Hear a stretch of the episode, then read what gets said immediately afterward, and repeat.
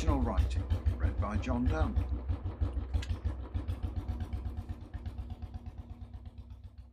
The ghosts of the British Raj can still be sensed in the Himalayan hill station of Shimla as a lingering nostalgic presence. Surrounded by pine, deodar cedar, oak, and rhododendron forests, this outpost of England, with its mock Tudor houses and shop fronts, imposing hotels such as the Cecil, parish church, and flower gardens, was created for the refugees from the subcontinent's searing summer heat.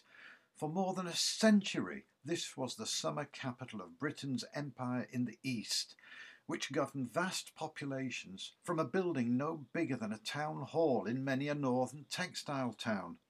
Shimla, still not exactly easy to get to, stands as testimony to the audacity, if not the absurdity, of the British Empire in India. I was driven on the 7,000 foot climb to Shimla from Chandigarh along a winding mountain road where another ghostly presence was to be felt, but also heard. Not a ghost of the Raj as such, but of British origin nevertheless, and yes, perhaps another absurdity. This was the sound of a low revving, long stroke, single cylinder motorcycle engine. As legends in the motorcycling world, I did, of course, know of them. So when I first heard the soft thump, thump, thump, I did not need to be told from what it came.